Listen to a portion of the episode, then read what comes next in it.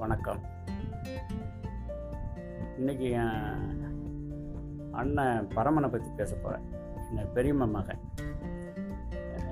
எங்கள் ஊர் சொக்கனாமுத்தூர்லேருந்து அது வந்து ஒரு ரெண்டு கிலோமீட்டர் இருக்கும்.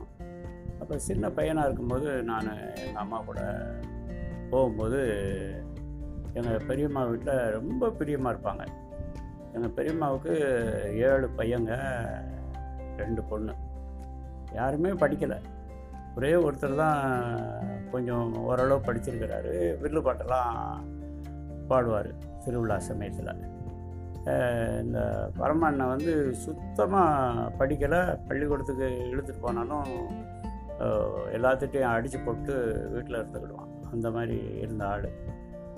அப்போ என்ன பண்ணுவான் என் மேலே ரொம்ப அளவற்ற பிரியம். என்னை விட ஒரு மூணு வயசு அதிகமாக இருக்கும் என்னை கூட்டிகிட்டு போய் ஒன்று ஒன்றா சாப்பிட சொல்லுவான். இந்த பயிரை சாப்பிடுமா சுண்டலை சாப்பிடுமா வடையை சாப்பிடுமா நிறையா சாப்பிட சொல்லுவான். சாப்பிடலன்னா அடிப்பான். அடித்து அடித்து சாப்பிட வைப்பான். அந்த மாதிரி பிரியம்.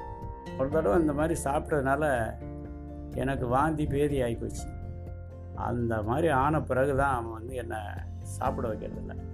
அதே மாதிரி தான் எங்கள் பெரியம்மாவும். எப்பா சீனி கிழங்கு சாப்பிடுதியா? பனங்கிழங்கு சாப்பிடுவியா? நொங்கு பதினி சாப்பிடுவியா?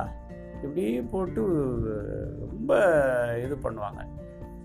இன்னொரு விஷயம் என்னென்னா எங்கள் அண்ணன் பரமனுக்கு ஒரு அசாத்திய திறமைகள்லாம் இருக்குது அதாவது இந்த உண்டிக்கோல் இருக்குல்ல அந்த உண்டிக்கோலில் பிரமாதமாக அடிப்பான்.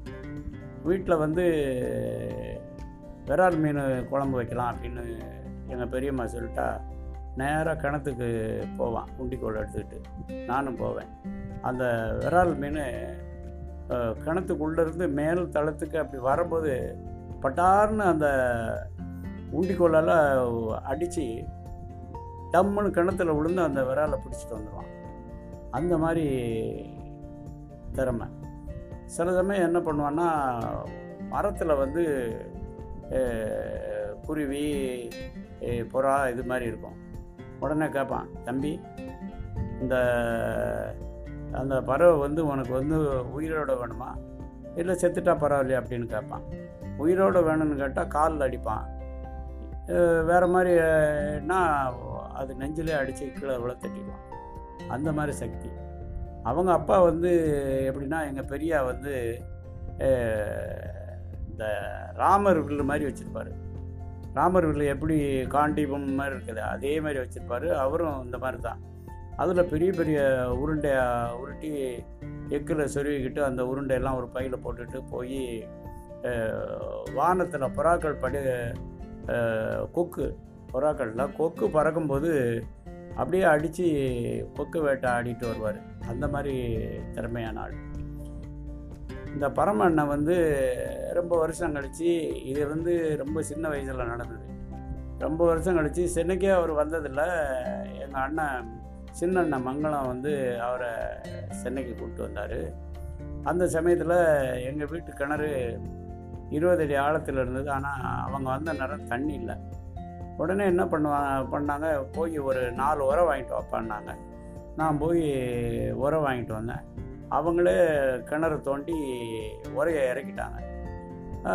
ஒரு ஒரு நாலு மணி நேரத்தில் அந்த வேலையை முடிச்சிட்டாங்க. நாங்கள் எல்லாம் அந்த கயிறை பிடிச்சி மேலே ராட்டின மாதிரி இருக்கும். அதில் கயிறை பிடிச்சி இழுத்துக்கிட்டே வருவோம். அவங்க இறங்கி உள்ளே மண் அள்ளி உரைய ஃபிக்ஸ் பண்ணிட்டாங்க. தண்ணி கிடச்சிட்டு விருகம்பாக்கத்துக்கு நாங்கள் எங்கள் வீட்டுக்கு வந்தப்போ கிணறு கிடையாது. பக்கத்து வீட்டில் எடுத்தோம்.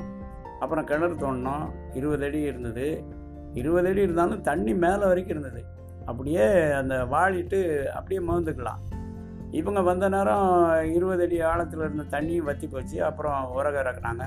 இப்போ அந்த கிணறும் வற்றி போச்சு. இப்போ வந்து ஒரு தொண்ணூத்தஞ்சு அடியில் போர்வெல் போட்டிருக்கிறான் அதில் தான் தண்ணி வருது. இந்த எங்கள் அண்ணன் பரம மாதிரி இருக்கிறவங்களையெல்லாம் இந்த ஒலிம்பிக் போட்டிக்கு அனுப்புனா இந்த குறி பார்த்து துப்பாக்கி சுடுறாங்களே அதிலெல்லாம் ஈஸியாக தங்கப்பதக்கம் வாங்கிட்டு வந்திருப்பாங்க. அந்த அளவுக்கு திறமையானவங்க இந்த மாதிரி வில்லேஜில் நிறைய பேர் இருக்கிறாங்க. அதை நம்ம கண்டுபிடிக்கணும். கண்டுபிடிப்பாங்களா? நன்றி. வணக்கம்.